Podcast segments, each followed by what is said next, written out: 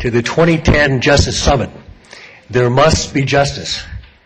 I want to begin by welcoming you, each of you for coming uh, today and thanking you for being here. Uh, we have an incredibly exciting program.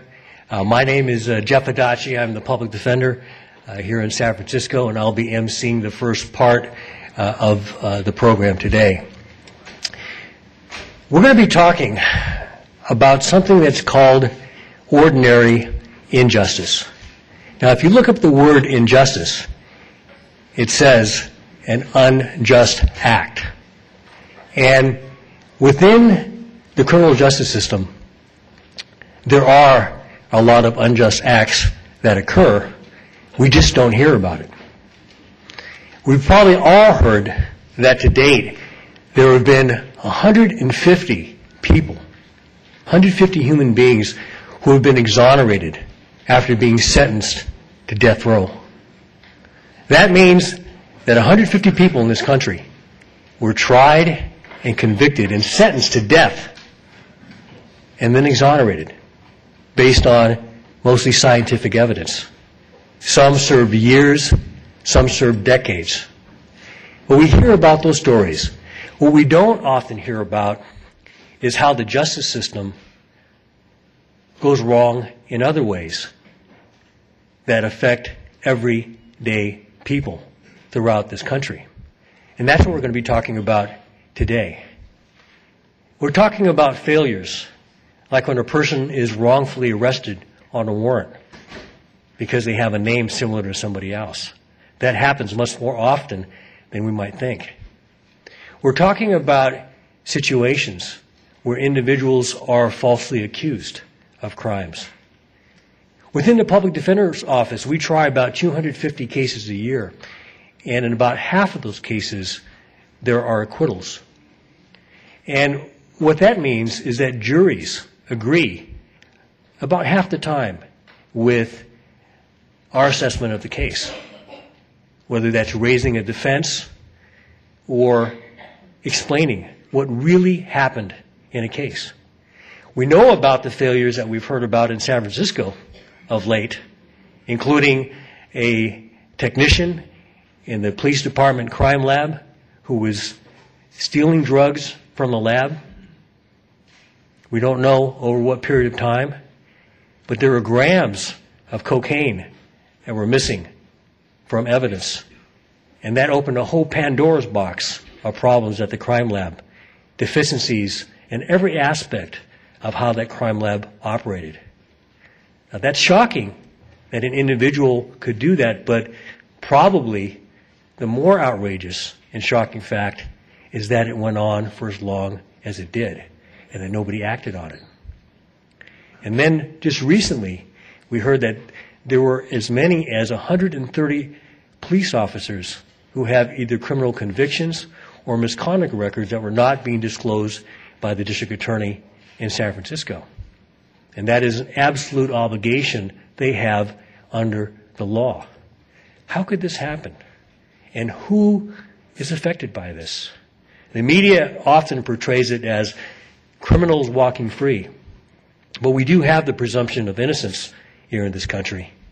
And the question that we should be asking is how do these unjust acts affect the everyday person?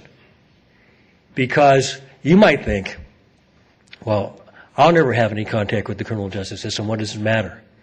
But whether you're a juror, whether you're a witness, whether you're a victim, or God forbid, you find yourself as the accused in a criminal case, you want to make sure that there's a system in place that has integrity, that has professionalism. And this is not to say that in San Francisco we don't do a good job of creating just outcomes in cases. But these are huge problems, and they raise even greater questions. The role of the public defender is a role that's often not known. The public defender has a responsibility of defending the public. Whether we enforce the Bill of Rights, whether we ensure that the promises of the Constitution, including the right to effective counsel, are kept. whether it's making sure that the individual is protected against the machinery of the government and the power of the government, the public defender has the role of ensuring accountability in our system. It's a difficult role because we have not been given the resources we need to do that job.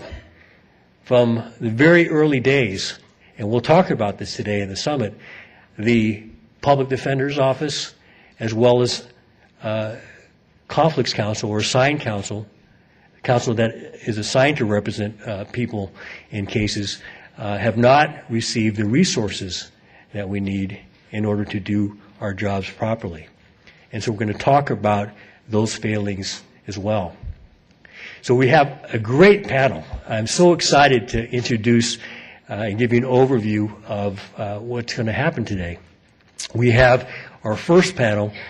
Uh, we have speakers from all over the country. We're going to talk about injustice and how, in their experience, it affects everyday people. Our second panel is going to talk about defense attorneys and public defenders and the need to remake the image. Now, what do you think about when you think about public defender? You always think public pretender or dump truck, right? And part of that is because of the way in which public defenders uh, are presented. We, you know, all remember that scene from My Cousin Vinny. In fact, we're going to show you a clip of it later and, and how a public defender was portrayed uh, in that film. But we're going to talk about how public defenders and defense attorneys are portrayed. But more importantly, how that affects our ability to get fair trials uh, for clients. We're also going to talk about what to do about it. And we're going to be premiering uh, today, you'll be the first ones to see it, a professionally produced public service announcement about why it's important that we do what we do. And uh, that's going to be uh, during the, the second panel. Uh, the third panel, which will be after lunch, will uh, talk about uh, the obstacles uh, to a person clearing their criminal history. It's called an expungement. And there's laws that determine when a person can uh, clear their record, uh, but there's a tremendous obstacles in the way for a person. For example, if you've been uh, convicted and sentenced to state prison, there's a seven-year waiting period uh, before you can apply uh, to have uh, your your record uh, expunged through a pardon process. And so our third panel uh, will be talking about about that issue. so we've got a great program for you today, and I know you're going to enjoy it. Um, I'm, I'm, now going to introduce two speakers, two great leaders who are the heads of uh, two of the most progressive legal organizations uh, in uh, California. Uh, the first is Arturo Gonzalez, who is the president of the Bar Association of San Francisco. Uh, Arturo is one, one of the top trial lawyers in the nation, and he's a partner uh, at Morrison Foerster. And we've had the the um, pleasure of working with the Bar Association for about over the past uh, 20 years uh, to provide services to people who can't afford lawyers when the public defender is not available. And so we're very pleased to have Arturo here on behalf of the Bar Association. Thank you.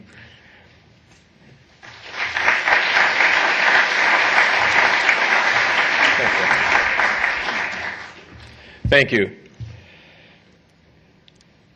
Three days ago, in one of the most closely watched Supreme Court cases this term, Graham versus Florida, the United States Supreme Court held that the Eighth Amendment's cruel and unusual punishment clause forbids the sentencing of a juvenile to life in prison without the possibility of parole for a non homicide crime. Justice Kennedy, writing for the majority, found that such a sentence is, quote, inconsistent with basic principles of decency. I am proud to say that my firm, Morrison Foerster, was co-counsel for the juvenile in that case and wrote the brief filed in the Supreme Court.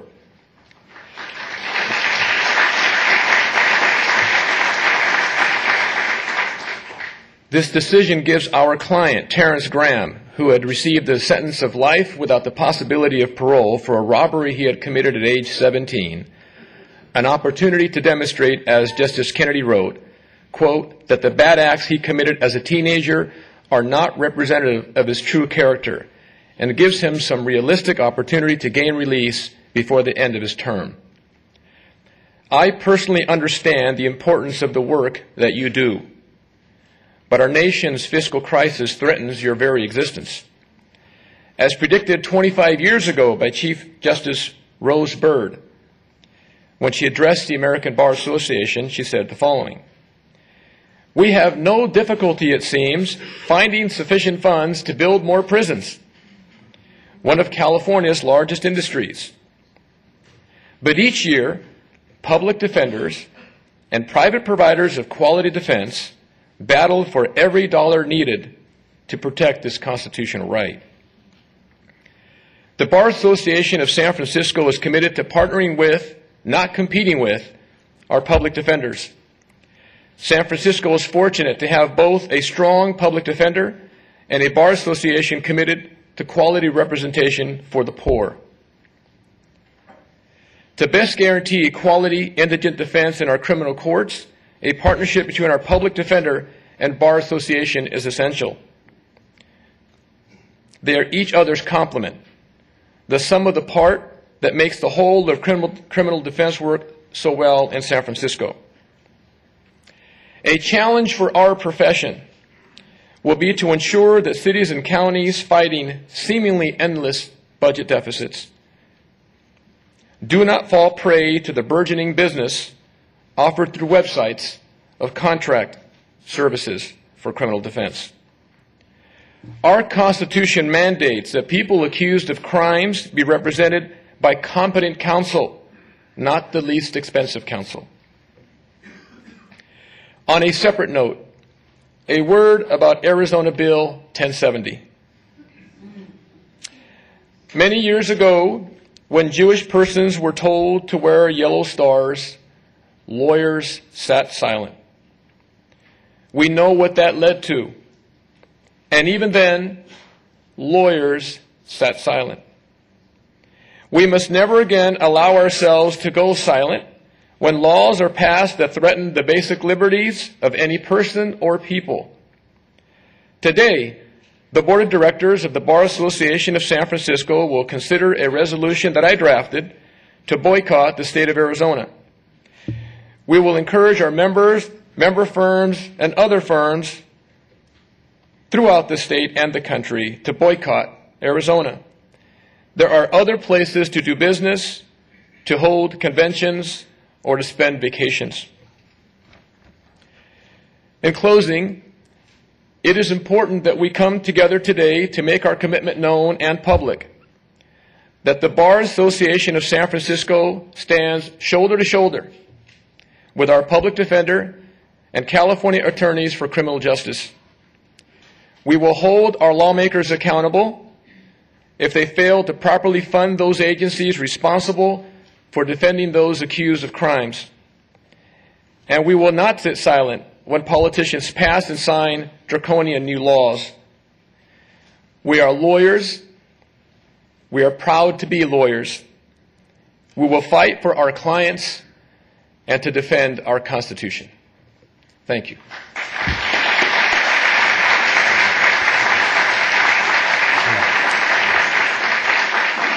Thank you very much, Arturo.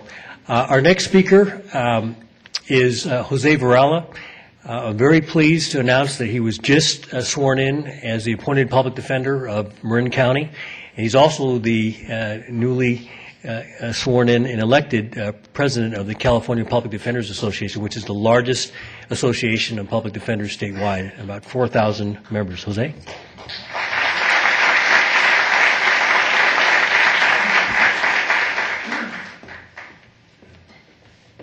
Thank you very much. And on behalf of the over 4,000 members of the California Public Defender's Office, I want to thank you for being here.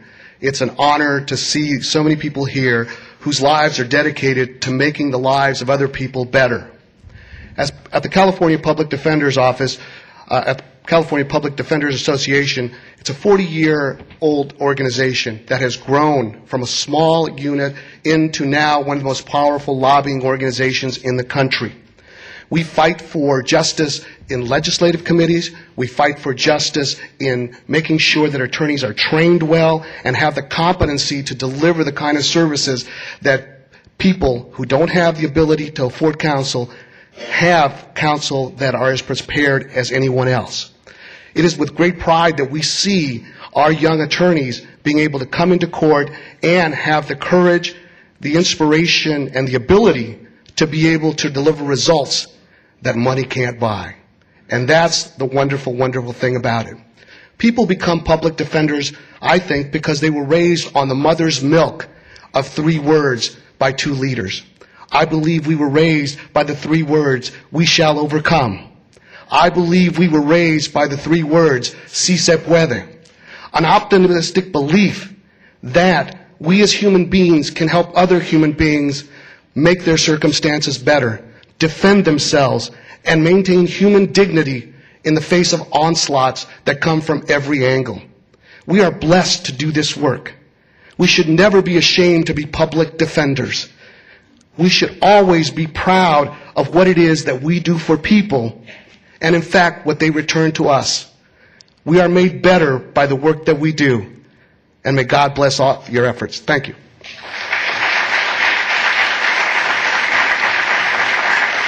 Thank you, Jose.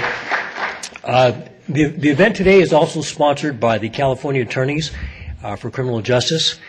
Uh, I also want to especially thank uh, the Rosenberg Foundation and Executive Director uh, Tim Silard, uh, who provided a grant uh, to make this uh, program possible. So thank you very much to the Rosenberg Foundation. And of course, I want to thank all the volunteers who worked so hard to to make this event happen today. Now, I'm very excited to introduce our keynote speaker. Our keynote speaker is and was the first, quote, lady lawyer in California. It's true. Because when she decided that she wanted to become a lawyer, there was one problem. The law in California didn't allow it. And so she had to change the law, which she did. Now, she also wanted to go to law school right here at, Hastings College of Law. But they had a policy that said only men could go to that law school. Uh, so she sued Hastings College of the Law, and she changed that. And she was the first woman to attend Hastings Law School. And when she got out of law school, uh, there were no jobs. No jobs, because no one would hire women. So what did she do? She became a criminal defense attorney. Because that was the one place where it didn't matter. And she fought harder than a man, and that was good enough for her clients. And she became one of the top criminal defense attorneys. And she practiced right here in San Francisco. She also began advocating to change laws. So she changed the laws. It used to be that in a criminal trial, throughout the trial, you were shackled. You were actually shackled. And she was the one that changed that law here in San Francisco, and it later spread throughout the state. She was the first to call for a parole system out of the state prison, uh, our state prisons. Uh, she was the first to uh, change the law so that juveniles or young people were not housed with adults. And we're very excited uh, that she's here. She's actually here with us today. And she also was the first one to come up with the idea of the public defender. She's the founder of the public defender. This was 80 years before the United States Supreme Court decided the Gideon case, where it held that the states had to provide counsel. And her name was Clara Shortridge Foltz. And Clara, are you in the house? Let's give it up.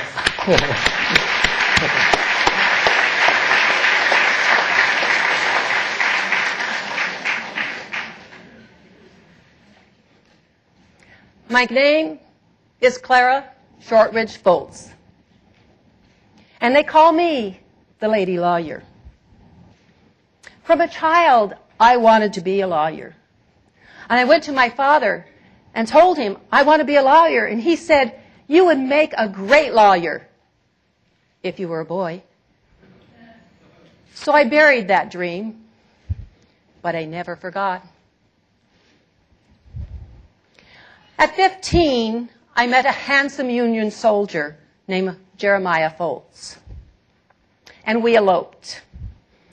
We moved west to greener pastures, first to Oregon, and then San Jose, California. It was around 1876, and I just had my fifth child. I was working at home as a dressmaker, and the sheriff came to the door and took my sewing machine for a debt that my husband owed. Well, I knew this was illegal. I'd been reading Blackstone since I was 10. So I went to the court and I pled my own case and won. Then, after that, Mr. Foltz decided he needed to go on to greener pastures. And he left. So I realized that I was going to be the full support of myself and my children. So I decided now's my chance to be a lawyer. Why couldn't I be a lawyer? Well, it's right there in the code. You have to be of good moral character. I'm that. You have to be over 21. I'm that. And a white male. So I simply took the code, took out white male, put in person, and called it the Lady Lawyer Bill. And off I went to Sacramento. There I was. there I was. Now I had to, had very little money. So I was able to talk a conductor of one of the trains into taking me in the caboose for free. But I got to the Sacramento. And I, when I arrived there at the state capitol, it was the Constitutional Convention. And I never saw so many men so upset, throwing tantrums over a woman, a little woman like me just wanting to be a lawyer. Well, their faces were as red as turkey gobblers. They just could not uh, abide that whole idea. But I just kept arguing in a ladylike manner, of course. And the bill did pass on the second vote. Now, there were hundreds of these bills before uh, the convention, and they would not become law until the governor, signed them. Well, time was running out. It was almost midnight of the last day. I didn't know what to do. So I strolled in to the governor's office and up to his desk. And I politely told him that I would like to be a lawyer. He, had, he said, why? And I said, because that's why my lifelong dream, and why couldn't a woman be a lawyer? He signed that bill, and I became the first woman lawyer in California and the West Coast. But even though I became that lawyer, I felt I would be, um, I could get more clients if I had a law degree. You see, I was self-educated. So I went to Hastings Law School to, to register. And they said that they wouldn't permit me to be there. Something about the rustling of petticoats bothering the male students. I don't know. So my friend and I, Laura Gordon, we sued Hastings, which included Judge Hastings, one of the great lawyers and judges of that time. And oh, they were mad and oh, did they fight us. All the way up to the California Supreme Court. And we won. And I became the first woman law student. Now I hung up my shingle, but thongs of clients did not come to my door. And those who did had little or no money. So I became I began to defend them. And they didn't care that I was a woman. They just wanted somebody who would fight for them and would win, which I did a lot of. But then there's also, there was a few of those judges and prosecutors that were a different story when it came to being around women. I remember this one prosecutor in San Francisco. She is a woman. She cannot be expected to reason. God Almighty has decreed her limitations. But you can reason, and you must use your faculties of reasoning to find against this young woman. Oh my. I am that formidable, terrifying object known as women. While he is only a poor, helpless, defenseless man. And he wants you to take pity on him and give him the verdict in this case. I sympathize with counsel in his unhappy condition. True, the world is open to him. He is the peer of all men. He can aspire to the highest office. He can carry a torch around the streets during an election and pay for his vote. And like Alexander, he wants more worlds to conquer. And in order to waken your sympathy, he tells you that I am a woman and he is only a man. Now, every time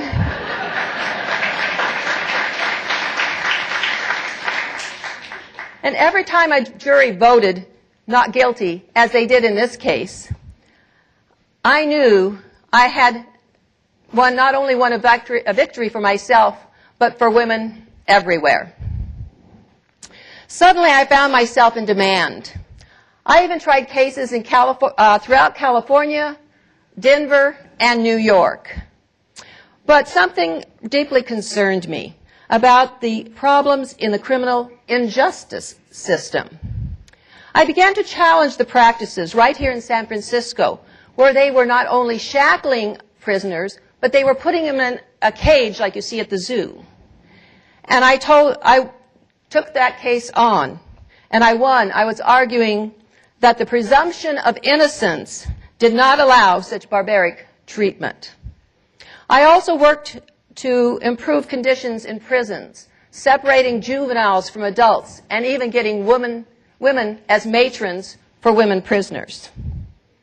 But as I tried more and more cases, I began convinced that the only way that we could have equal and fair justice system was to provide lawyers for the poor. I called them public defenders. Mrs. Clara Shortridge Foltz, who was introducing her proposed law on lawyers for the poor here at the 1893 Chicago World's Fair. Thank you. The remedies of many of the evils of the present criminal court practice lies in the election or appointment of a public defender. For every public prosecutor, there should be a public defender, chosen in the same way paid out of the same funds as the public prosecutor. Police and sheriffs should be equally at his or her command, and the public treasury should be equally only to meet the legitimate uh, expenses. Let the criminal courts recognize upon the basis of exact and equal justice. Let our courts be broad enough and generous enough to make the law a shield, not just a sword. And there will come to this state, as a natural consequence, all those blessings which flow from the constitutional obligations conscientiously kept and the government duties sacredly performed. That was one of my proudest moments. Over 36 states picked up the pro- program. But it was kind of troubling to me. It took over 20 years for California to open up the public defender's office. First in Los Angeles in 1916, and then here in San Francisco in 1921. So remember, you have to keep trying Go after your dreams. I did. Work, wait if you must, but in the end, you will win.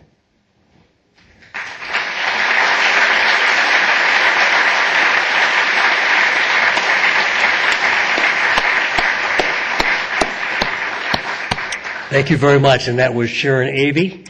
Thank you, Sharon, for the incredible presentation. And uh, I also want to mention that she's written a book about Clara Foltz. Um, so if you're inter- interested uh, to learn more about uh, Clara Shortridge Foltz, get a copy of Sharon's book. You can get it on Amazon or get it here in the lobby. Um, I'm now going to introduce our first panel ordinary injustice. Our first panel uh, come from all over the United States, so I'm going to ask them now to, to join me uh, on stage.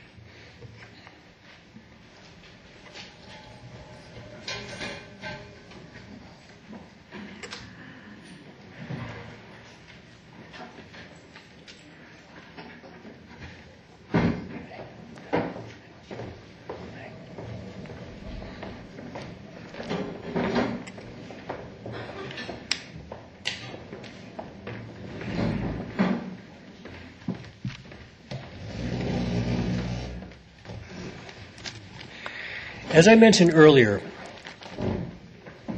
we're going to examine how injustice occurs. And we're going to be looking at not only big injustices, but small ones. And how they affect not only the way in which the criminal justice system either works or doesn't work, uh, but also how it affects the lives of everyday people. Our uh, first panelist is Amy Bach. Um, Ms. Bach spent eight years studying courts throughout the country, and she wrote a book called Ordinary Injustice. It's really an incredible book that looks at the perspective of the justice system from a contract public defender's perspective, a prosecutor's perspective, and a judge's perspective. And she was able to come up with some brilliant insights about not only what the problems are, but what to do about it. Our next panelist is um, uh, Professor Lawrence Benner. Um, Professor Benner uh, wrote an incredible treatise studying public defender offices throughout the state of California. And so he's going to be able to provide his expertise as to why public defender offices often are not equipped to properly handle all the cases that they have and the challenges involved in it and what to do about it. Next, we have uh, the public defender of Fresno County, um, Ken, Kenneth Taniguchi. Uh, public defender Taniguchi has fought, fought a valiant battle uh, that's still going on, a raging battle with uh, the Board of Supervisors, county supervisors in Fresno County. And uh, last year, they cut his staff by uh, 12 attorneys, and at the same time, he was expected to handle uh, more cases. And the county responded when uh, Public Defender Taniguchi said that he could not do any more cases uh, by trying to outsource uh, the responsibility of the public defender uh, to low-cost uh, bidders. Uh, next, we have uh, John uh, Terzano, who comes from uh, Washington, D.C. He is a co-founder of the Justice Project. And John recently co-authored a report about accountability of both prosecutors and judges. And so he studied why prosecutorial misconduct occurs and what steps need to be taken uh, to ensure uh, that, that, that it doesn't happen and, and to make the prosecutor's office accountable. Uh, finally, we have Sean Webby. Uh, Sean is a reporter uh, with the San Jose Mercury News, and Sean did a series about uh, the fact in Santa Clara County they were not providing lawyers uh, at the first appearance in misdemeanor cases. And as he'll tell you about, uh, he, you know, his story and his series of stories actually changed the practice in Santa Clara. But I want to start with, uh, with Amy. Uh, and uh, if you can tell us what is ordinary injustice and how does it manifest itself? Ordinary injustice happens in a courtroom uh, where there are smart, committed, hardworking people, professionals, but they are routine, routinely acting in ways that fall short that what it is that people in their positions are supposed to be doing. And they don't even realize that anything is missing or that their behavior has devastating consequences for regular people's lives. So this is really the meaning of ordinary injustice, that mistakes become routine and the legal professionals can no longer see their role in them. Can you give us some examples of what you found in your eight-year saga of studying the court system? Sure. Uh, the best uh, way to perhaps get into it is to get, tell you how I first came across it. I had just graduated law school from Stanford, and I had clerked for a federal appellate judge in Miami, and uh, the jurisdiction was Florida, Alabama, and Georgia. And I wrote a story after my clerkship for The Nation magazine, and the story was picked up everywhere. And The Nation said, I tell you what, if you can do this, again, we'll give you a year to write about civil rights. And to me, this sounded pretty good because I wouldn't have to make major decisions about my career and I could just go write a series of stories about things that interested me. And I began sitting in courtrooms all across the country. And the courtroom that made me realize that I wanted to write a book was in Greene County, Georgia, which is a beautiful place. Uh, the, the, the county seat is, is Greensboro. President Bush vacationed there three times during his presidency. Uh, and I, I walked up to the stairs a little before 9 a.m. in this cute as a button courthouse and I saw the public defender there. And he's a man named Robert Surrency, who's a major character in chapter one. And he has tons of people swarming around him. They're uh, waving papers, and they're trying to get about two minutes with him before uh, their cases are going to be called before the judge. Now, this is the way it worked here in Greene County. Robert Surrency would call their name, John Smith, are you here? And then the, the, John Smith would come and be told what the prosecutor was offering, and people had called and not heard back, but they didn't get any any attention to the individual circumstances of their cases. Instead, they were called before the judge, and another attorney who knew even less than about the cases than Robert did would stand there almost like a piece of cardboard and and and and the people would plead guilty. Now it was incredibly obvious in court that day that people had no idea what was happening to them. People started to cry in the middle of when they're pleading guilty and said, "Wait, I'm pleading guilty, but I didn't realize I was agreed. I had agreed to go to jail," and and it was it was it was it was really a mess. And what I learned later was that Robert was a contract defender and he had a private practice, a full-born private practice, where he was representing, uh, you know, people who paid him money. And then he had um, uh, earned a sum of money from the county, and he had to represent as many county, as many people as the prosecutor was going to charge. And during a, two, uh, a two-year period, he had represented twice the number of people that the American Bar Association recommended as the absolute maximum now, I, I, there was something else that happened that day in court, and this is extremely important. I was sitting there, and there were these long, dark wooden benches, and everybody was was sort of creaking because the judge, the prosecutor, and the defense attorney were all huddled together at the front. And now, we, all you could really hear in court was the creaking of the wooden benches. You couldn't hear anything that was going on. And I was trying to take notes for my story.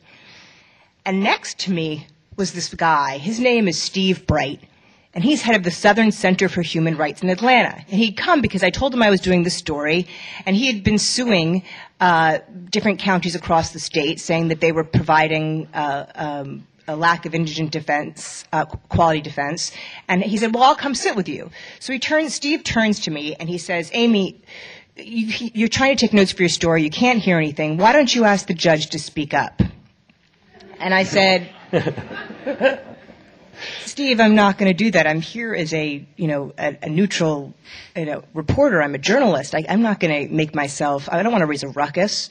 So we're sitting there, and I'm trying to take notes, and I can't hear anything, and the whole thing is kind of pointless. And so all of a sudden, Steve, who has this deep, booming voice, and um, and this long, lanky form, sort of raises himself halfway up, and he says, "Your Honor, if you wouldn't mind, please speak up. We can't hear. Thank you very much." Okay, so the whole place like whoosh, like turns and looks at Steve, and we're sitting there, and and and know, as, as rustling and as, as commotion as it was before, now you like you can't hear a pin drop. Okay, you could hear a pin drop. It was just silence. And Steve says, and the judge says, "Who are you? Come before me. I, I, I, want to, I want to know what you, what you want." And Steve rates, again goes like this: "Your Honor, we can't hear. If you wouldn't mind, please speak up. Thank you very much." And sits back down. so the judge again calls him to, sit bef- to come before him. So Steve, you know, walks over, crawls over everybody's legs, and gets before the judge, and he takes over the courtroom, and he says, "Your Honor." We're all here. We're missing work. We've left our children in the care of others. This is a public hearing, and we would like to hear, so if you wouldn't mind, please speak up. And the place goes wild. Everyone's cheering and saying, that's right, this is a public hearing, this is my right, I want to hear. And everyone's, the place goes, people are clapping, and the judge is pounding on the gavel, and the judge says, all right, all right, there's a lot of interest here today. We're going to take a uh, 15 minute break and we're going to come back and, uh, and, and I'll, I'll, figure out what to do. So 15 minutes later, by the, by the way, in the break, everybody's coming up to Steve and they're like, you know, shaking his hand, ask, begging him to represent them, saying they'll, they'll ditch their lawyer. So, so, so she comes back and she puts up on a microphone, okay? And so the, for the rest of the day, everybody could hear. But I went back to that court the next day, and Steve was gone, and so was the microphone. And I went back to this court for weeks on end for the next five years because I wrote um, a, a whole chapter about this community. And there was never another microphone, and there was always that huddle. That huddle is what my book is about. It's about people who, be, who work in the system who become more attached to each other than they are to the jobs that they're supposed to be doing. And what they do is they lose sense of what it is that's important and who it is that they're supposed to be protecting. And instead, the justice system becomes more about them. And this really became the seed for ordinary injustice in the, the, the book.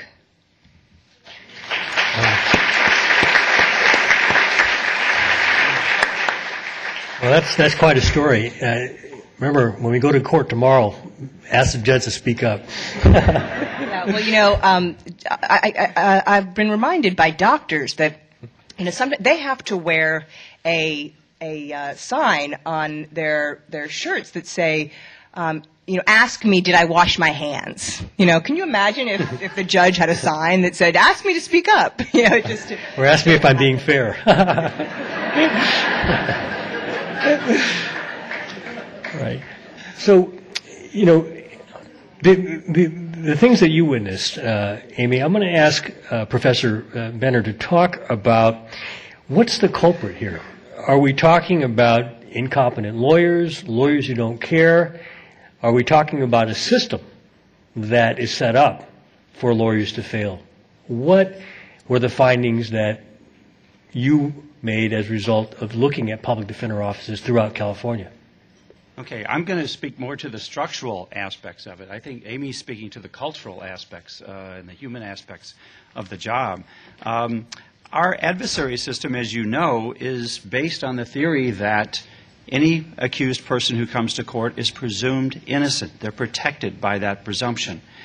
Uh, that's why, in fact, we provide counsel for an indigent person, a person who cannot afford counsel.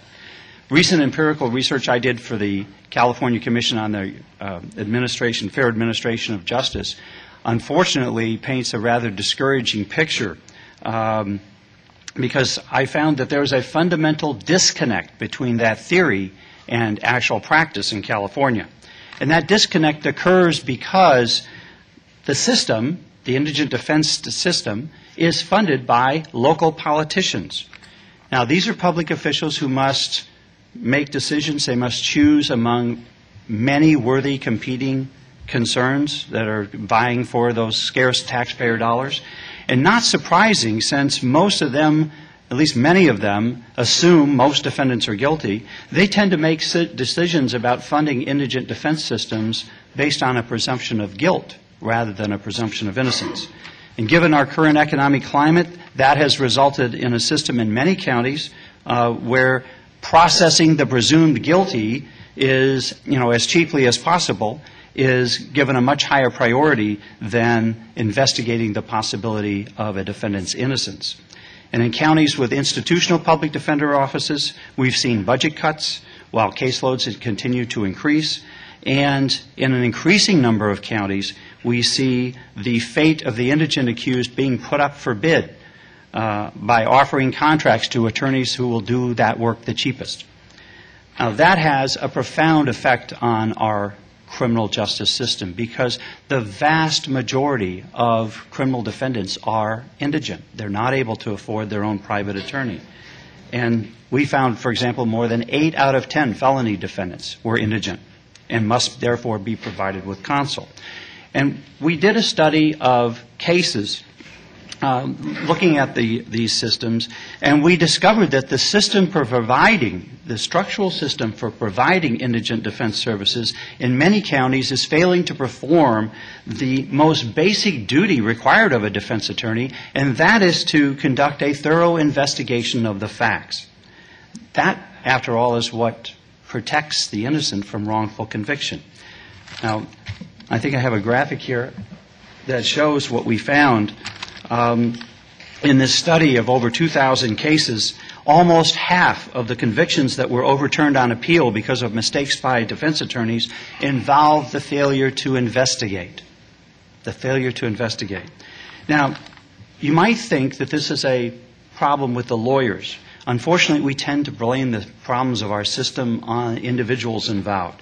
And that ignores the wider systemic factors that give rise to such errors. And I think the failure to investigate is a good example of that.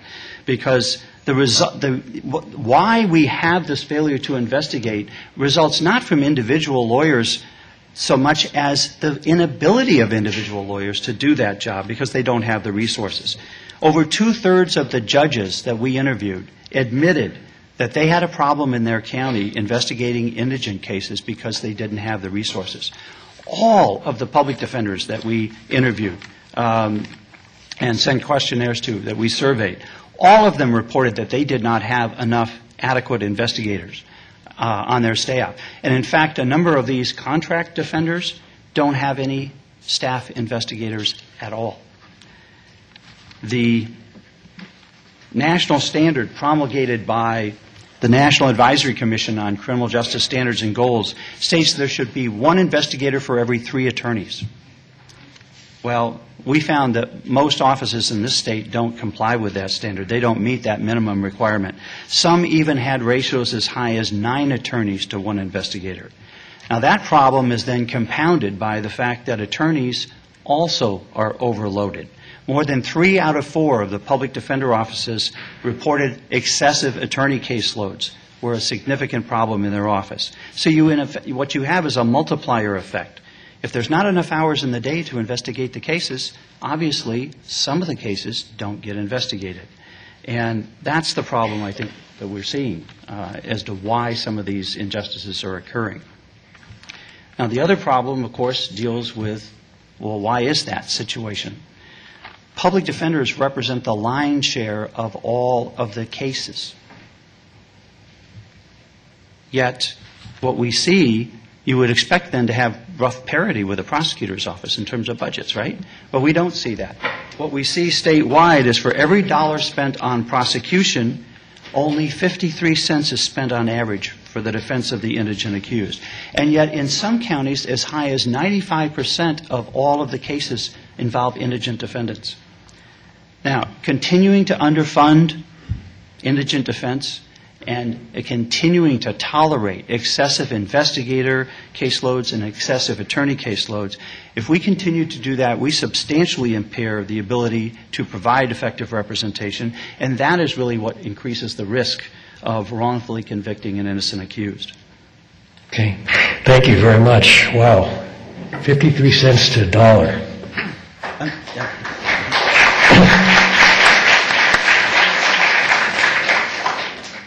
That's why I'm always broke. Um, All right, uh, let's go to uh, Public Defender uh, Ken Taniguchi. Ken, tell us, you are in Fresno. First of all, what's it like in Fresno? And and, and, and tell us about this battle that you've been going through where, uh, you know, it, it almost sounds like a horror movie where they're, you know, going after you with a buzzsaw. And at the same time, they've used contract attorneys to try to undercut uh, the, you know, the, the work that your office does. Well, the, the problem in Fresno, it's it's hot. Fresno is hot, of course, in summertime, but it's hot all the time right now for me. Uh, I think the problem is, just as just mentioned right now, is the disparity in the funding stream for indigent defense as opposed to the other parties involved in the criminal justice system. Uh, the argument that I get is that you're all being treated equally, and that's because you know the, most of the uh, the funding agencies for us is almost 100% from the county. While the prosecution has the benefit of grants, in fact, I believe the district attorney might have at least half of their budget is provided by grants. That's not provided to the indigent defense providers. Even the federal grants are almost all directed toward prosecution and law enforcement. So the, the problem of the vast resources that I'm facing right now is that you have grants funding the police department, the sheriff department, the district attorney's office. Those resources are all there. There is a share that the county provides to the district attorney and the sheriff, et cetera, et cetera. And that share, which for them is a portion of their funding, is almost my entire funding. So when you say you're going to cut 13% off everybody equally, well, 13% for us is more than 13% of their entire budget for the other, those other agencies. Now, the, the problem is that the ripple effect that we we just had here. That's what happens when now they still have their investigators because they have those other agencies that provide the investigation. We don't. Our investigators are the ones that have to be trimmed off because we can't pay for them. Our attorneys Again, they're primarily paid for by the county. We have to cut back our attorneys. Meanwhile, the prosecution, yes, they may have to cut back some attorneys, but they still have a lot of attorneys that are still being funded by these grant positions.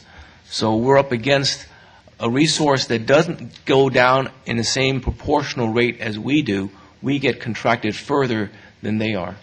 And that's the disparity right now. And that's and what they're trying to find is a way to make it cheaper, like as you just mentioned, and those ideas are always popping up. We see it all over the state.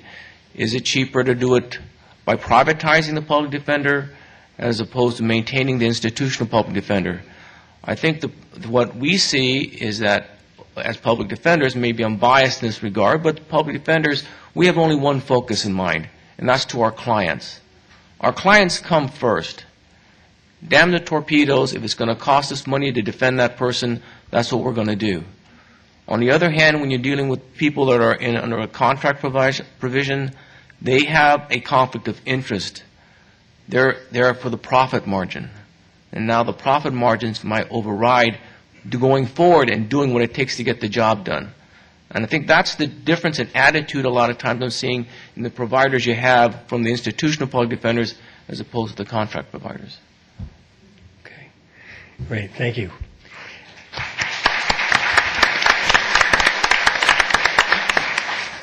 And thanks very much for, for, for coming up here um, and, and being part of this discussion because we want to be able to support you and the work that you're doing.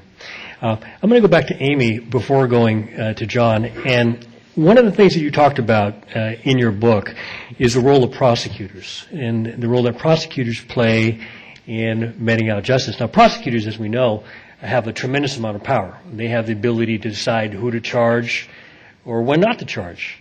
What were some of the things that you noticed or found about prosecutor offices in your book? And then I'm going to ask John to talk about um, what his study showed in terms of what prosecutors um, are doing right and what they're doing wrong. Well, prosecutors pretty much have unfettered discretion to decide what to prosecute and what not to prosecute.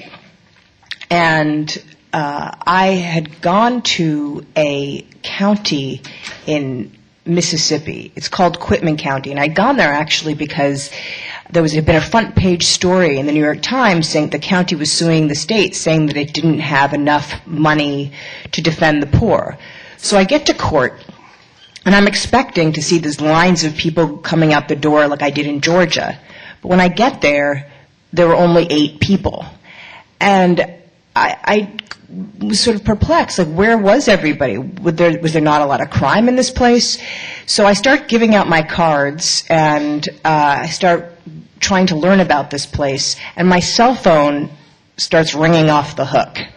And everybody's got a story. I mean, you know, the, at the library, the librarian leans across the desk and she says, My home was broken into three different times in one week. And they came and they interviewed me, but, you know, they said they know who the guy was, but the case never went anywhere. So I had all these stories and I went to the clerk of court and she's a woman named Miss Wiggs. And she has a helmet of white hair and bright blue eyes and a really plain talking way of, of, of, of speaking. And I said, Miss Wiggs, what is going on here? And she said, You want to know what's going on? I'll tell you. And she points to this list above her desk. And now these are lists of, of names of defendants who've been charged with a, a crime in lower court, in the justice court, and they've been bound over to the uh, circuit court for the prosecutor to bring to grand jury. Now, by law in Mississippi, the prosecutor has to give every case to the grand jury, and the prosecutor can say, you know what, there's not a lot of evidence in this case, or this case has really resolved itself, I don't think you should indict. But it's the people who have to decide, the citizenry who has to decide what gets to court and what doesn't get to court. So Ms. Wiggs said, you know, here I have 80 people on this list, and when we came to court the other day, there was almost nobody there. There were only eight people, and people call me all the time, and they tell me horrible things that have happened to them and their children. Their kids are molested, they're, uh, they were beaten up, but yet someone was, someone was arrested, but yet the crime never goes anywhere. So I asked her if I could use the list as a roadmap to see what was going on in, in Quitman County. So I copied it and I started going through and getting all the case files. And what I found was that when there was a big important case, like there was a big murder. Um, some people from outside of the county came in and, and murdered uh, an entire family and lit the house on fire. Then the DA would just go full hog and would prosecute the case to the nth degree.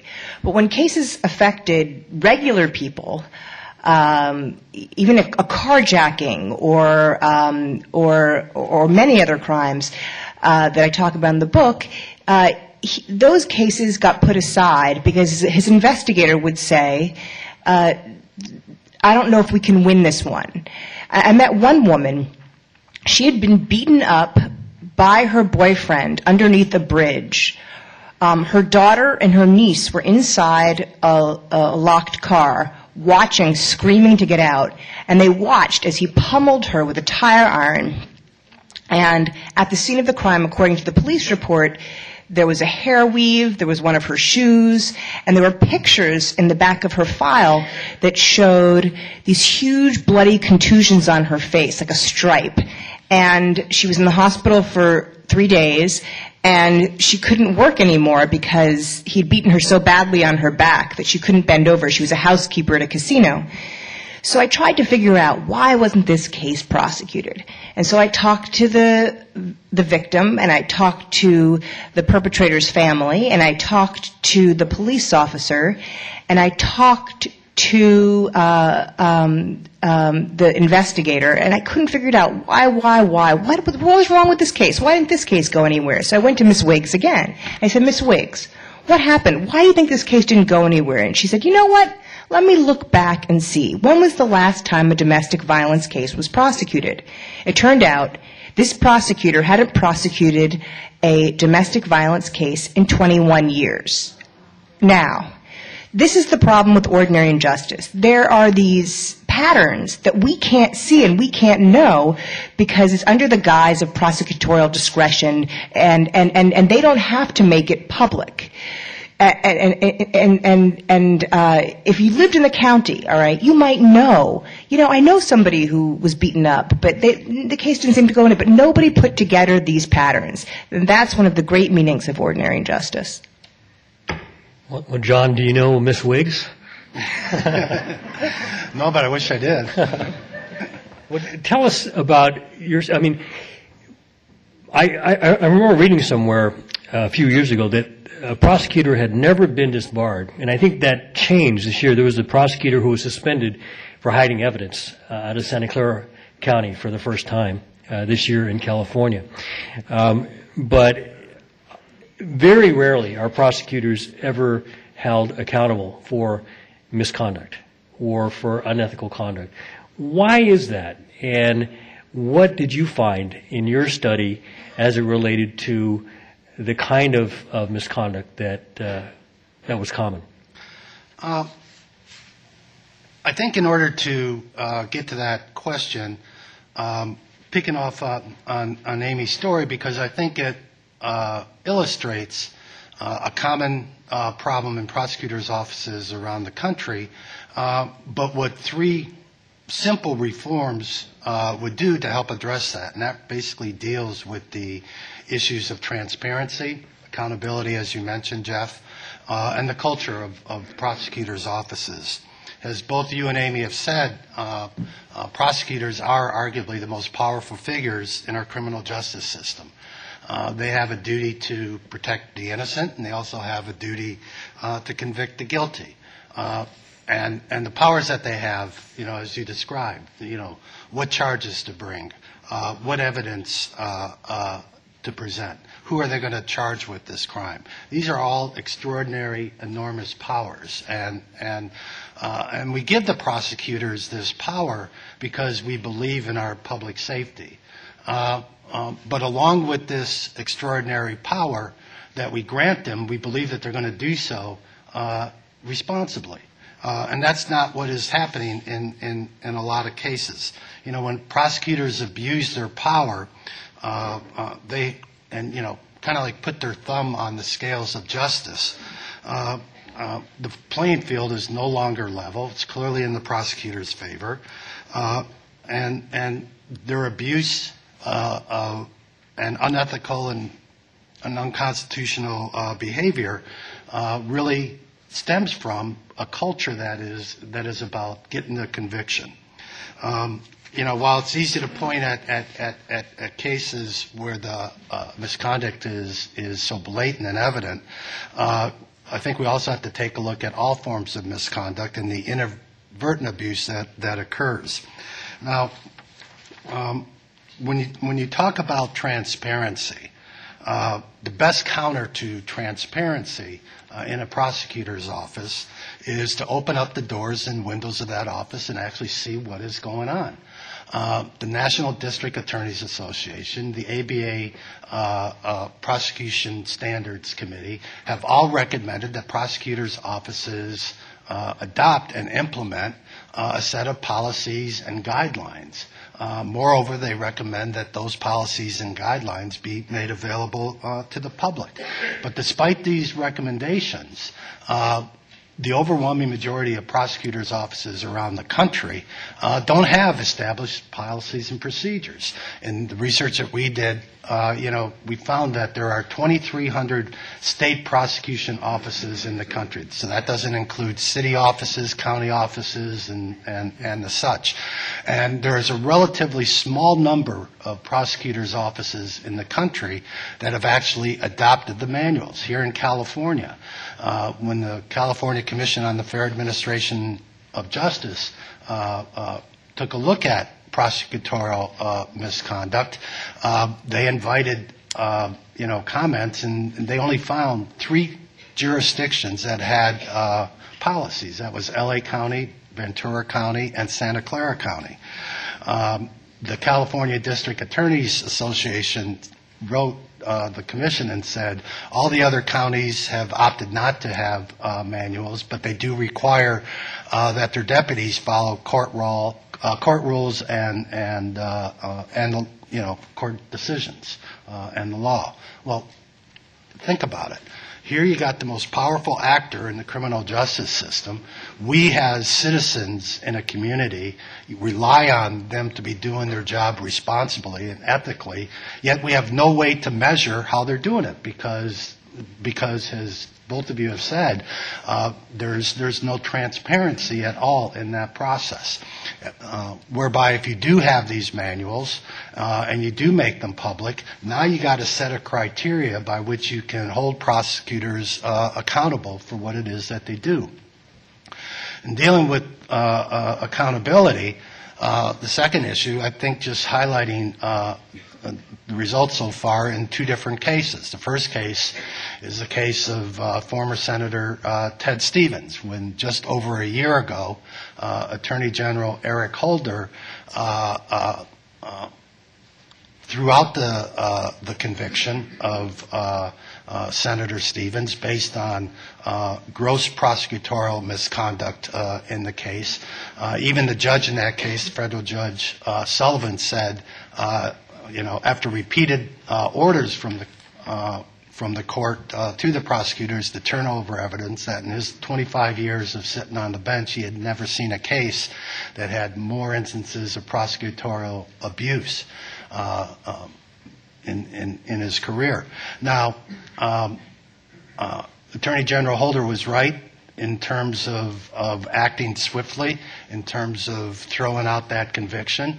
Uh, he also stated that the Department of Justice Office of Professional Responsibility uh, would investigate um, uh, the actions of the two prosecutors, Brenda Morris and uh, William Welch. Uh, uh, yet a year after that, a year after that, uh, we still have heard nothing out of the Office of Professional Responsibility regarding their conduct. The Department of Justice has uh, uh, very publicly talked about how they've uh, increased training in terms of uh, uh, the discovery obligations of the prosecutors, and they've issued new memos in terms of what it is that they're supposed to be doing. Yet, uh, they have yet to do anything regarding uh, uh, the behavior of those two prosecutors. Contrast that with a case that occurred a couple years ago, uh, that of, uh, uh, of the prosecutor Nifong in, in North Carolina, where six months after uh, uh, the charges were brought against uh, three Duke lacrosse students and, and they were charged with rape, uh, defense attorneys uncovered uh, evidence in the files, and I'll get. And North Carolina is a jurisdiction that has open file discovery. Uh, I may add, um, but found evidence in the files showing that their clients were innocent. The state attorney general jumped in and immediately dismissed the charges uh, uh, against uh, those individuals. And in a few months after that, Nifong was disbarred. Um, for you know withholding evidence and evidence of innocence as well as improper uh, statements that he made to uh, uh, the media. So think about it. You know, here you got an attorney general that jumped in right away, dealt with the prosecutorial misconduct while you know even before the trial went on, and within six months, uh, the attorney general filed ethical complaints against him, and Nifong was disbarred. Yet we have, you know, on the federal side, uh, the same type of activity, uh, yet we have nothing in terms of, of taking a look at at, uh, at the prosecutor's behavior. Uh, as Amy would say, and this this occurs across the country. Uh, you know, every day across the country, and as Amy would say, these are just two cases of ordinary injustice uh, that occurs. Um, the third area really goes to the culture of, of, of prosecutor's office and, and this whole notion uh, and, and seeking to uh, uh, convict uh, folks. Um, you know, when, when, when uh, recently the um, Kern County District Attorney, uh, Ed Jagels, had uh, uh, retired. Um, and one of the things that was boasted about in terms of uh, uh, his retirement um, was that they had the most uh, convictions of any county in in in in the state. Um, two other statist- statistics coming out of that uh, uh, Office is that in the high-profile uh, child molestation cases that he prosecuted back in the 1980s, he's got uh, 26 convictions. Uh, since then, 25 have been overturned. Uh, and Kern County is now paying you know, almost $10 million in, in uh, uh, civil damages to the individuals and their families who were wrongfully convicted. Uh, that is a culture uh, of, of convict at no cost uh, in, in, in terms of this. Um, you know, uh, how do you deal with some of these abuses? One way to deal with these abuses is, is, is, like I said, you have the prosecutor's manuals. Another way is quite simply open file discovery. Uh, uh, prosecu- prosecutorial misconduct in terms of failure to turn over exculpatory evidence uh, uh, is, is really probably the most common cause of prosecutorial misconduct. We've actually got that issue here, so I'm going to come right back to that. Uh, Um, but No, thank you, thank you, John. Um, Before I I ask, uh, w- w- we will have an opportunity uh, for you to ask questions, so just fill out one of the speaker cards, and um, at the end end of the panel uh, discussion, uh, we'll be able to ask your questions. Um, The the third thing, area that we want to talk about are are the courts, and judges in particular.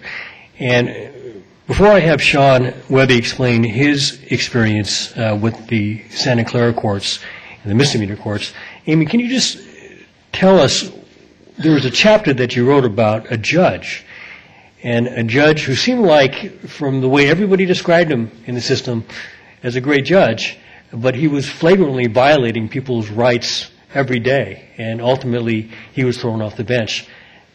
Tell us that, that story. This is a story about a judge in upstate New York, where I live, named Hank Bauer. And he's a judge in a place called Troy, New York, which had historically uh, been a beautiful industrial town, but had, was going through some hard times with drugs. And he uh, he was a judge during this period, and he got the idea that he wanted to help clean up Troy. Now, if you walk the streets with Hank Bauer, you're with a celebrity. People would uh, hang out of their car windows and be like, Hank, you know, you need an umbrella? You know, it was that, he's that kind of guy. I mean, and when I used to call him on the phone, and, you know, I told him I'm writing a book called Ordinary Injustice, and you are one of the main characters, and, and he, I would, he would pick up the phone, and I could hear him smiling because he, in his heart of hearts to this very day, and he's been kicked off the bench by the New York State Judicial Commission, but by, to this very day, he truly thinks that he has done nothing wrong. And in fact, he told me that when the commission served him with 51 gross infractions of the law, including he gave, giving excessive bails, not reading people their rights, not assigning people an attorney, and in two different instances, pleading someone guilty without him even being in the room. He said, he looked at the charges and he said, where's the serious stuff? Now, how did this guy, how does he have this reflection of himself as, as this good judge? Now, the reason is, is because everybody in, com- in his community thinks that he is a great judge and thinks what happened to Hank Bauer is a gross injustice. But at the same time, he did things like he gave a $25,000 bail to a man who was riding his bike on the sidewalk without a bell. And that is a crime in Troy, New York. I mean, clearly there are lots of little kids in sub- the suburbs riding their bikes on the sidewalk without a bell. But this guy was a homeless guy. And so they arrested him. They brought him before the court. They gave him a 20, Hank gave him a $25,000 bail. He didn't have $25,000. He's homeless. And so he sat in jail for eight days and then he came back and he uh, pleaded guilty. Uh, in another instance, and this is really this is really the regular person that that that that is symbolic of ordinary injustice. There's this woman. Her name is Lashana Bobo. She has five kids. She's a nurse. One beautiful spring day, She's sitting out in a stoop and she's braiding a friend of hers hair. And the police come by and they say, Do you realize that there's a no loitering sign behind you? She's, she says, you know, either she didn't see it or she didn't care, and she offers to get off, and instead they arrest her, and they bring her down before the judge, and they give her a $25,000 bail. She's never given an attorney, and she sits in jail for eight days. She has a relative take care of her five kids. Her people from work, the nurses, they bring her socks, they bring her underwear. Eventually, she comes before the judge. She's never assigned an attorney, and she, the judge says, "We'll give you a couple hundred dollars as a fine, and um, you, you plead guilty, and then we'll call it a day." She says, "Okay." She pleads guilty, and as she's walking out of court, she thinks to herself, "Screw you." I will never pay this fine. And she goes and she gets the guy that, who also pleaded guilty, the guy she's braiding his hair, and they go home and they have a big party. And they think this thing is over with. And then, a couple months later, she decides to apply for public housing. And she's rejected because she has a criminal record. She says, I don't have a criminal record. What I never committed a crime. And this is her crime, that she had been loitering that day. And so she, she is not eligible for city housing. So she ends up leaving Troy and moving to Virginia. This is the problem with ordinary injustice. There are these collateral consequences for these crimes, and we end up paying for them as taxpayers, right? We pay for it because people can't get federal grants for for um, for loans for school. They become they go on welfare because they miss time in jail. Um, while they're when they don't get to go to their jobs and they're fired. These are the kind of things, these the hidden costs that we rarely see. Now, one more word about Hank Bauer which is that why did why did all these lawyers love him so much if he really was doing these these things that were against the law and against the, violating the Constitution on a daily basis? The bottom line was that when Hank saw that a lawyer cared about his client, he would make an effort to help that lawyer. So there's this one woman. Um, she's a prostitute, and she has a, a lawyer who's doing her case pro bono. She keeps on getting arrested for prostitution, and um, Hank Bauer each time tried to get her help, tried to get her drug therapy, but when no one was looking, that's when the worst things happen. And there was this guy, he's kind of the town drunk, his name is John Casey, and he, he would, I, I met him and he was drinking this enormous can of beer. It was like a barrel, and he told me it cost fifty cents. And and he, he I, I, what happened was was that he was arrested for public drinking. He was put in jail, and Bauer, Judge Bauer just said, "John Casey is a plea in time served into the record." Casey wanders back into court and says, "Wait, what happened to my case?" And the clerk says, "Oh, you pleaded guilty." And Casey says, "Okay," and he walks out. Now, people often ask me, like, what do you think is the worst case of ordinary injustice? And clearly, you know, the big cases of DNA where people spend decades, you know, in, in, in prison and are finally freed with per se evidence, those kill me. I mean, those, uh, those people who, to be innocent in prison and to have a community of people who all thought that you were guilty and everybody turned a blind eye, those are horrible. But there's something about John Casey that I just find so profound that here's this guy who succumbed to whatever he it was that the system did to him, and that they did whatever they could, and there was nobody there that stood up, no public defender. There was a line of public defenders sitting in the in the first row of that court who could have said, "Wait, where's John Casey?" And nobody stood up, and and that's one of the problems with ordinary injustice. That the people in the courtroom become so attached to each other and get take and protecting themselves and their own interests that they stop thinking about the the people it is that they're supposed to be um, protecting. Wow. We should have invited that judge to come. It'd be interesting to see what he would say. Like him. Um, last year, a reporter uh, went into a courtroom, and uh, was a courtroom where misdemeanor cases were being heard. And he saw the judge in the black robe. He saw hundreds of people waiting uh, for justice every day. What he didn't see uh, was a lawyer. And so he took it upon himself to study it, investigate it, and write about it. And I'm going to let you, uh, let uh, uh, Sean Webby tell you uh, what happened. Well, unlike uh, Judge Bauer, Amy's Judge Bauer, the the judges in Department 42 are not celebrities. They're bored. They're lonely. There's no lawyers in the courtroom. There's no line of public defenders to stand up and make objections or advocate for any of the hundreds and thousands of people who go through this courtroom and the other misdemeanor arraignment courtrooms in Santa Clara County because they've never had them there. There's no lawyers. So what happens is I go into the courtroom and I hide behind a very broad shouldered deputy so the judge doesn't recognize me. And I listen and I watch. And what's happening is, is the judge comes in and everybody rises and and the judge goes through the colloquy, the speech that she gives. In this case, it was a she. Um, colloquy to the defendants there waiting, who've been waiting all weekend in many cases to get out because they're there for public intoxication charges or failure to appear or warrants that they've been picked up on the weekend.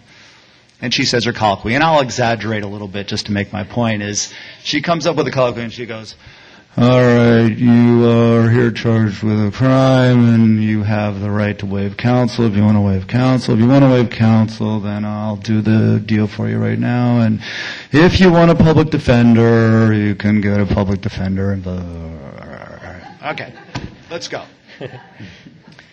and then what happens is a long line of guilties.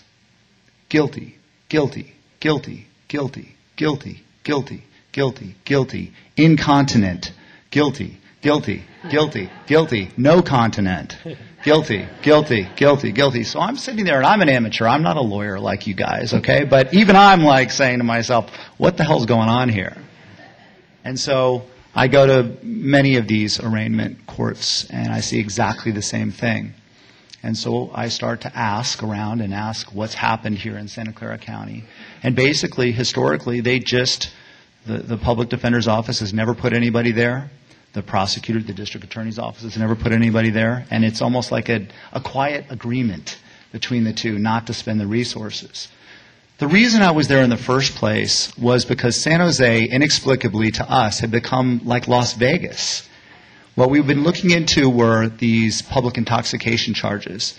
And if you don't know, in the state of California, you can be arrested for public intoxication if you are so drunk or so high on drugs that you're a danger to yourself or to others. And it's up to the police officer to decide whether or not you fit that description.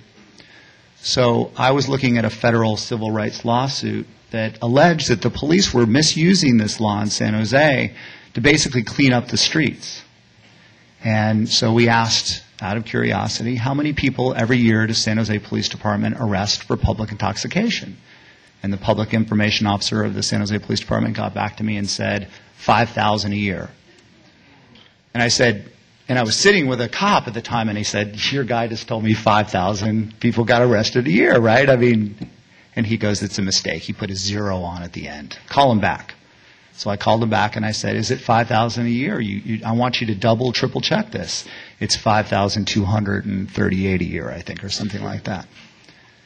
So we were curious, to say the least, about what the hell was going on in San Jose. And uh, we started to look into these charges, which are called 647Fs in California. And we also started to look at other discretionary crimes. By discretionary crimes, I mean the crimes which police are the arbiters of whether or not you've reached the probable cause in this case. And we found out that San Jose was just busting people right and left for public intoxication, for resisting arrest, for disturbing the peace, and all sorts of crimes. And the disparities, the racial disparities, were off the charts when we compare them to other cities. For instance, in public intoxication charges, there was 57% Latino people being arrested. We have about 30% Latino people in the city. And the other racial disparities were off the charts as well. Well, where were all these 5,000 people? And when you add the other crimes going, they were going to Department 42, where the woman, the judge was going, and you can, and everybody's going, guilty, guilty, guilty, guilty, incontinent. so we started doing a series of stories. Now, I keep, I, I keep hearing these really depressing stories about how, you know, you're dealing with all these budgetary cutbacks. But when we did our story about, um, in the public defender's office, when we did our story about this, exposing this, there was a wave of embarrassment, to say the least. And within a couple months, the Santa Clara County Board of Supervisors had added a million dollars a year wow. to the public defender's office to add lawyers in a lot of the misdemeanor courtrooms and arraignment courtrooms. And starting Monday, um, I believe that they're going to start putting lawyers into Department 42.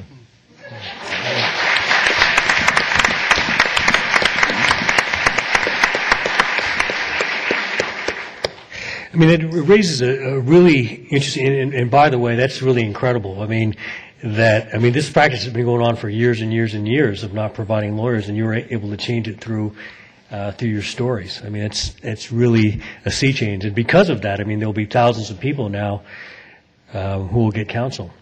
Um, and I guess one of the questions I, I have is, is as a journalist, how are you able to work with defense attorneys or public defenders uh, to bring light to ordinary injustice? I know Amy has written this book, and we hope that, uh, in fact, you just won the uh, Robert F. Kennedy Book Award, so you're going to got to get this message out there.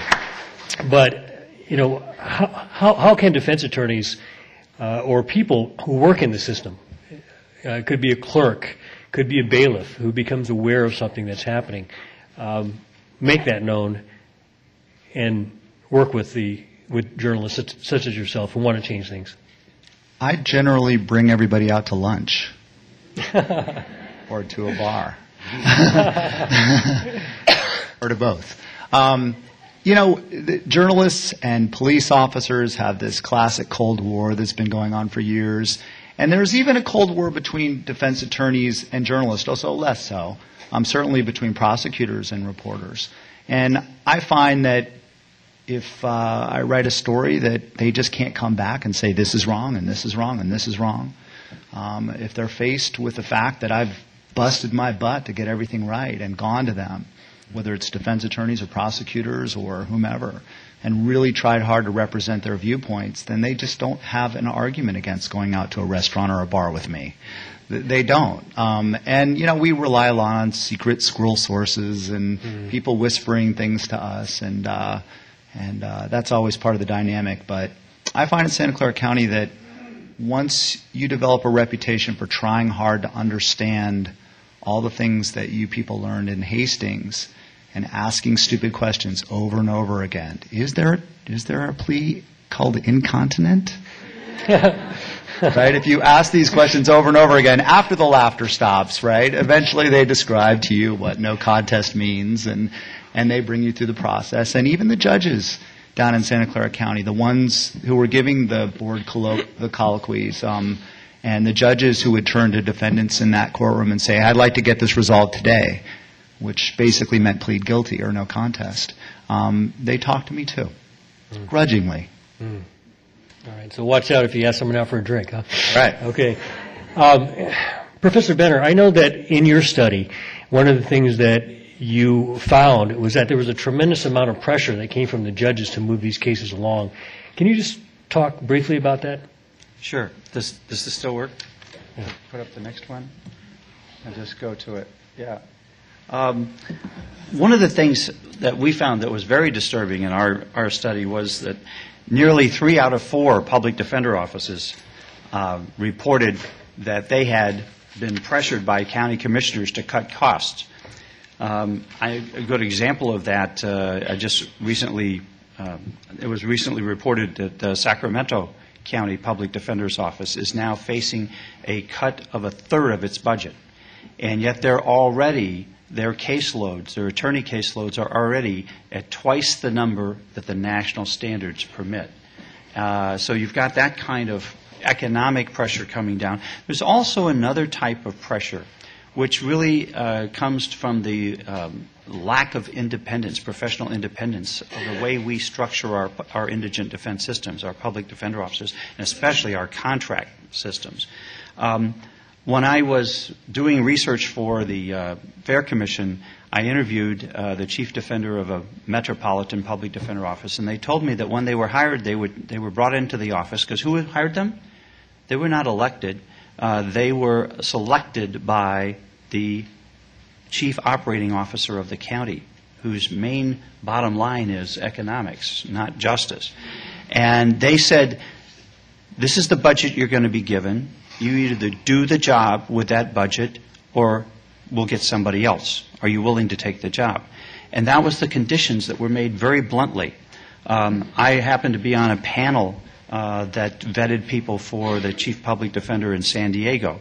Uh, I was the lone academic. Everybody else was an insider. And everybody was talking about stakeholders and how we wanted a team player. Uh, talk about the culture. I think the culture makes the person as well as, uh, you know, th- that you, you, you, you, you hire somebody that's going to be a team player. We need independence. And, uh, you know, I'm not sure that I would go for the election everywhere. In Troy, New York, it might not work. In San, in San Francisco, you've got an intelligent electorate, because look who you have selected. Uh, so that works. But I think independence is very important. Also, you have to be independent of the judges who put their finger on the selection of the public defender, and especially contract defenders. We found they were intimately involved in selecting the people that would appear before them. We found that 90% of the public defenders that we surveyed uh, reported judicial pressure to expedite cases. Now, what that means is when you need a continuance because you are overworked and you are understaffed and you haven't got around to investigating this case yet, the judge says, no, you've had enough time, I'm not going to give you any more. We need to move things along. This train that has to be speedy, uh, you know, um, is, I think that's a real problem. Justices are complicit with the injustice that occurs when underwork, uh, under, under, um, staffed public defender offices aren't given the resources to do uh, an adequate investigation.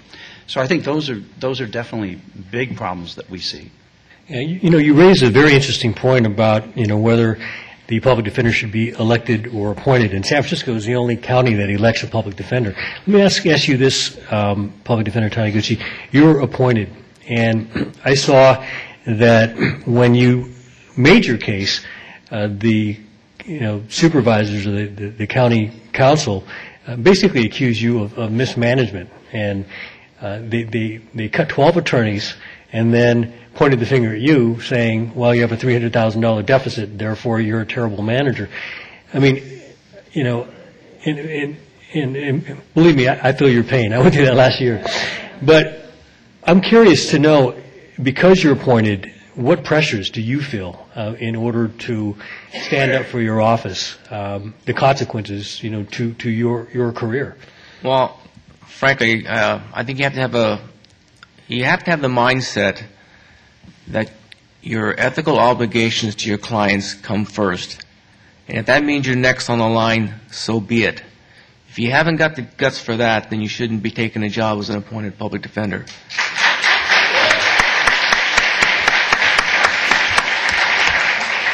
Now, I've been, I went through that whole, whole circus.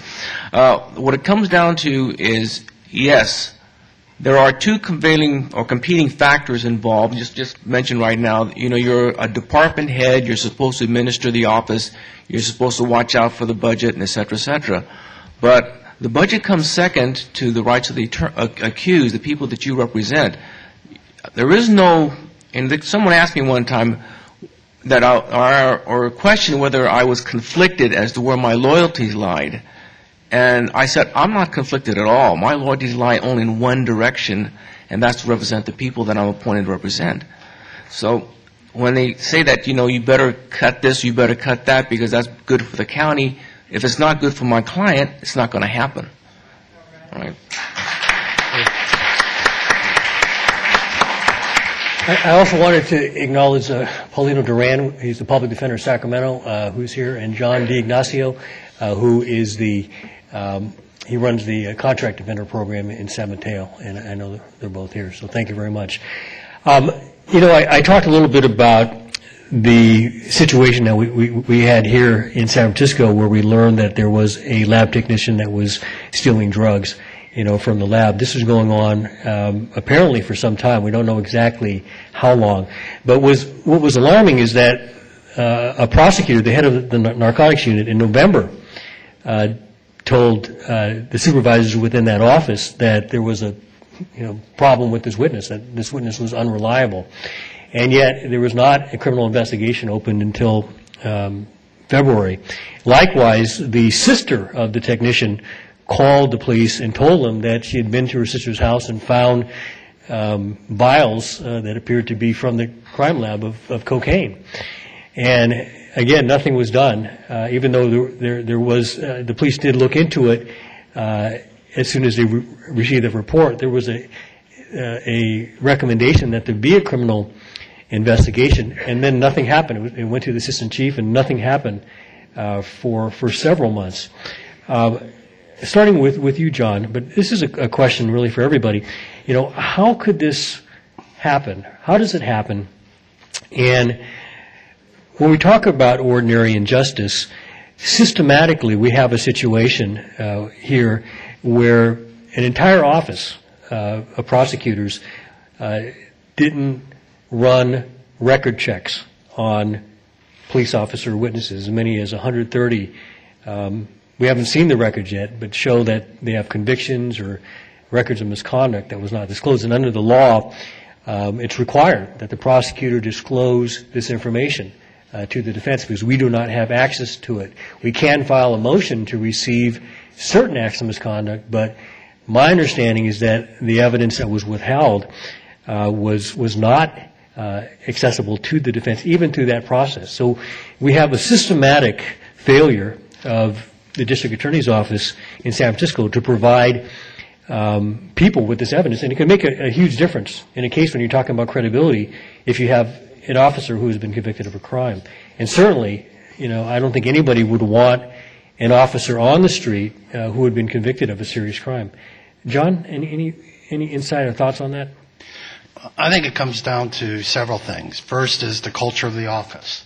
Uh, you know, again, this what you see in a lot of prosecutors' offices is this win at all cost mentality, and it's all about conviction rates. It's not about what the real job is, and that is to seek justice and the truth. Uh, and the other part of the problem is uh, uh, there is a reluctance on the part of prosecutors and to some extent uh, uh, judges, especially when you take a look at the uh, wrongful conviction cases, to admit that they have problems or, or that they have made mistakes. Uh, and, and that is one of the most difficult things to really try to, overcome. Uh, as has been discussed by uh, several of the other panel members, all the stakeholders in our our criminal justice system and in the courts have an interest in moving things along. Uh, and the minute you try to throw some type of change in that process, uh, that that screws things up, and and and you know, uh, uh, and that knocks the system off the rails, if you will.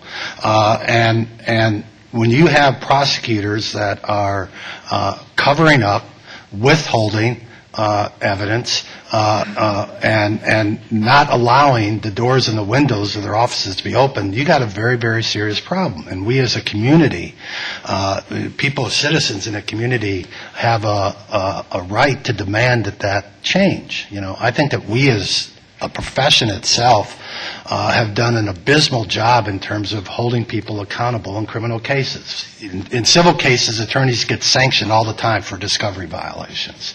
Uh, but very rarely do you see, uh, you know, as you mentioned before, uh, any prosecutor, or for that matter, uh, defense attorney, if, if he or she is incompetent, uh, get brought before before a, a state bar disciplinary uh, uh, proceedings and actually engage, you know, taking a look at the conduct, not like what happens in, in a lot of prosecutorial misconduct cases where everything is made a determination on an appellate level on whether or not the misconduct was harmful or harmless.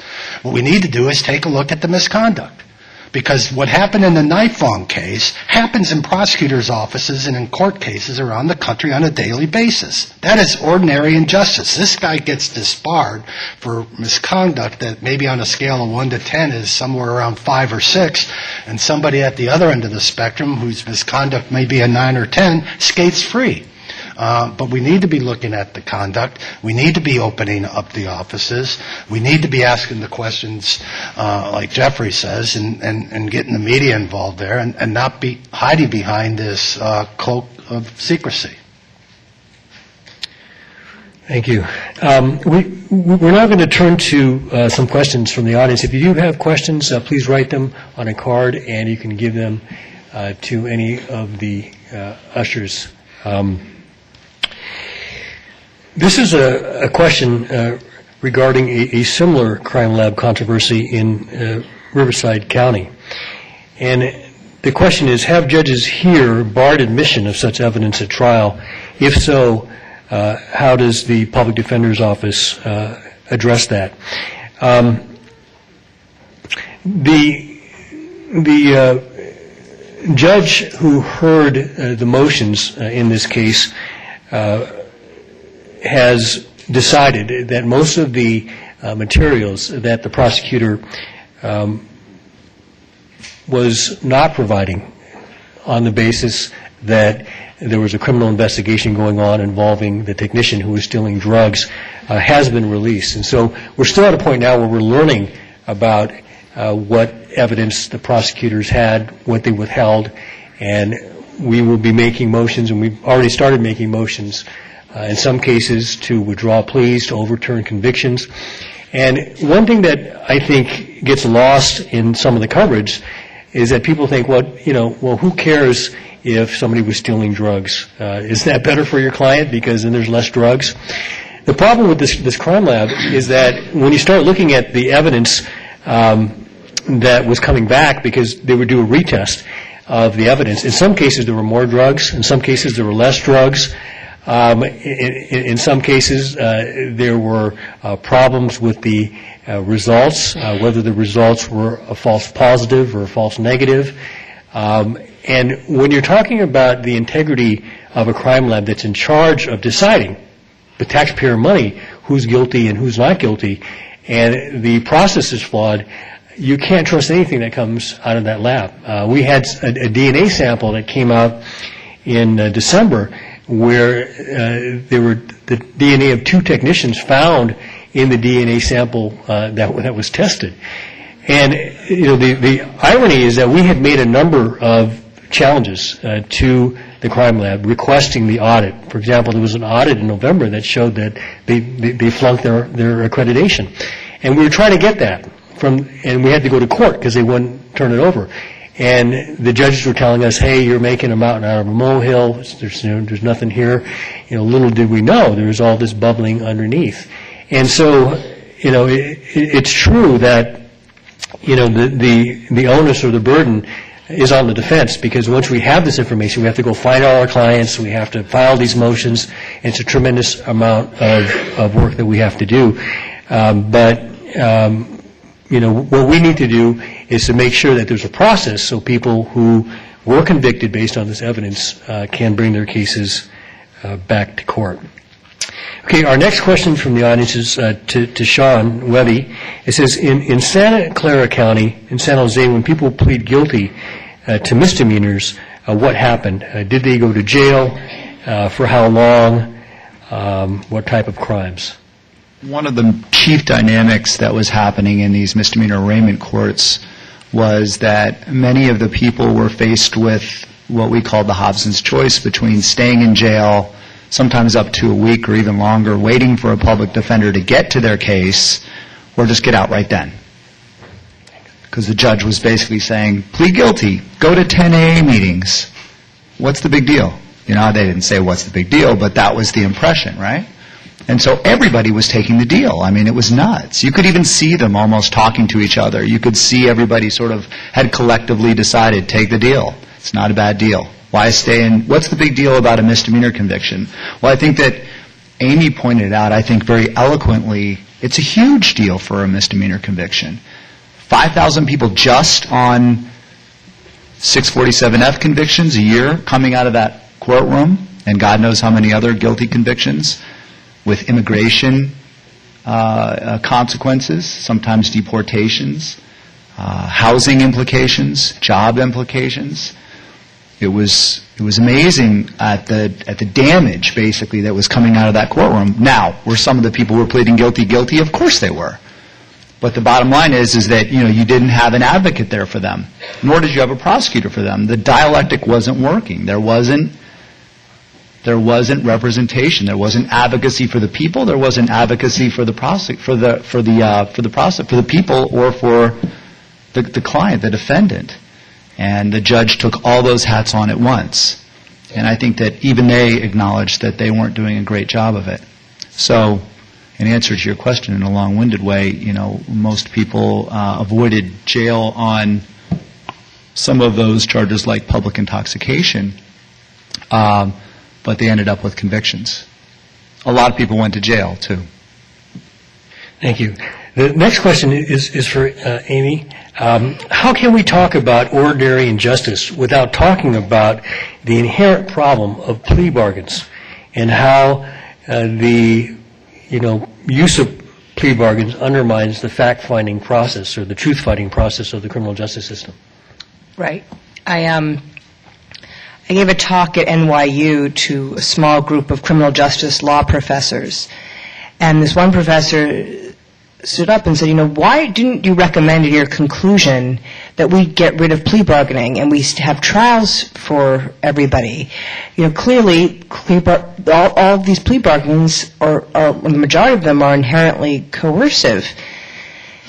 And my answer is that if you got rid of plea bargaining, and that's like saying, you know, 50% of all marriages end in divorce, we should get rid of the institution of marriage because it obviously doesn't work, you know?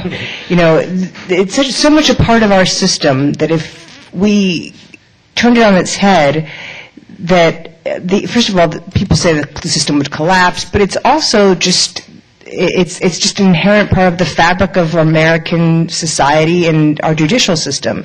So, given that this is the system that that we work with, I believe that a plea is not inherently coercive. A plea bargain can be a good deal for the defendant if his individual circumstances are looked at. And what public defenders do every day is they talk to their clients, they do investigation, they uh, they they they negotiate with the prosecutor, and if uh, a deal is given where it's one fifth of the punishment because the court spends one fifth of the time, I don't think that that's necessarily a bad thing. But what happens is, and where it gets lost, is that people don't have the resources to do that investigation. They don't have the resources to talk to their clients, or there is this kind of a courtroom culture that I talked about in Greene County, where it's let's just get this train through, and let's this fast food justice, and people's individual circumstances aren't looked at. That's when uh, there's a serious problem. Jeff, if I may, uh, 95% of the criminal cases in this country result in plea bargains, which means that the system itself is ripe for abuse. And that's part of the problem uh, with it if, if you don't have a, a, competent defense attorney challenging that. Because as we know, prosecutors will overcharge. They don't have to turn over exculpatory evidence while they're engaging in negotiations. Uh, and, you know, and, and so they can force you know, sometimes, or, uh, you know, these plea bargains uh, on individuals. And that's why it's incumbent for the defense attorney to really challenge when they're negotiating uh, with the prosecutor uh, uh, in, a, in a plea bargain uh, instance and, and really push for the, all the stuff in the prosecutor's files and let them really disclose what they truly have. Jeff, can I just add one point? We, we found that the overwhelming majority of cases are disposed of at a, uh, felonies are disposed of as what's called the FDC, the Felony Disposition Conf- uh, Conference in, in San Diego. And across the state, everybody has this. Prior to the preliminary hearing, prior to any testing within, in San Diego, it's seven days after arrest before anybody's had any time to investigate. I think plea bargaining with a caveat that it be fully investigated before you plead the client guilty. Um, because there are people that will plead guilty that are not guilty. I, I love the woman that you talk about in your book whose husband broke the leg of the infant child and uh, threatened to beat her up, so she took the fall uh, and was going to plead guilty, even though she had a duress defense. Um, so uh, I think that the failure to investigate, again, comes into whether plea bargaining can be reasonable in our system. Right now, it's not rational.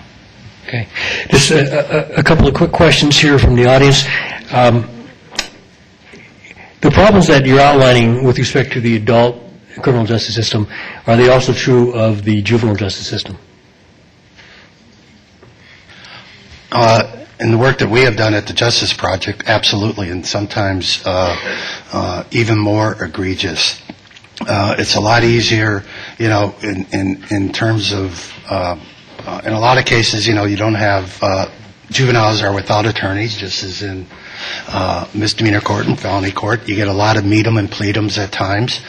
Uh, uh, But, you know, the ability to um, uh, intimidate a juvenile uh, is truly extraordinary. I mean, when the Supreme Court outlawed or banned the execution of juveniles uh, six years ago, part of the reasoning was based on science and, and the development of an individual's brain, which science has now shown continues on till one's early 20s. And so you're talking about individuals that are extraordinarily vulnerable uh, when it comes to the pressures of any type of adult in authority uh, pushing them one way or the other. Sounds like that could be Amy's next book. So I, that's all the time we have uh, for this panel. We're going to go straight into the second panel. I want to highly recommend Ordinary Injustice. This is my copy. I'm going to have Amy sign it. Uh, But you can uh, find the book uh, in any bookstore here or on Amazon.com. I want to thank all of our panelists for coming uh, from such great distances to be here in San Francisco. Thank you.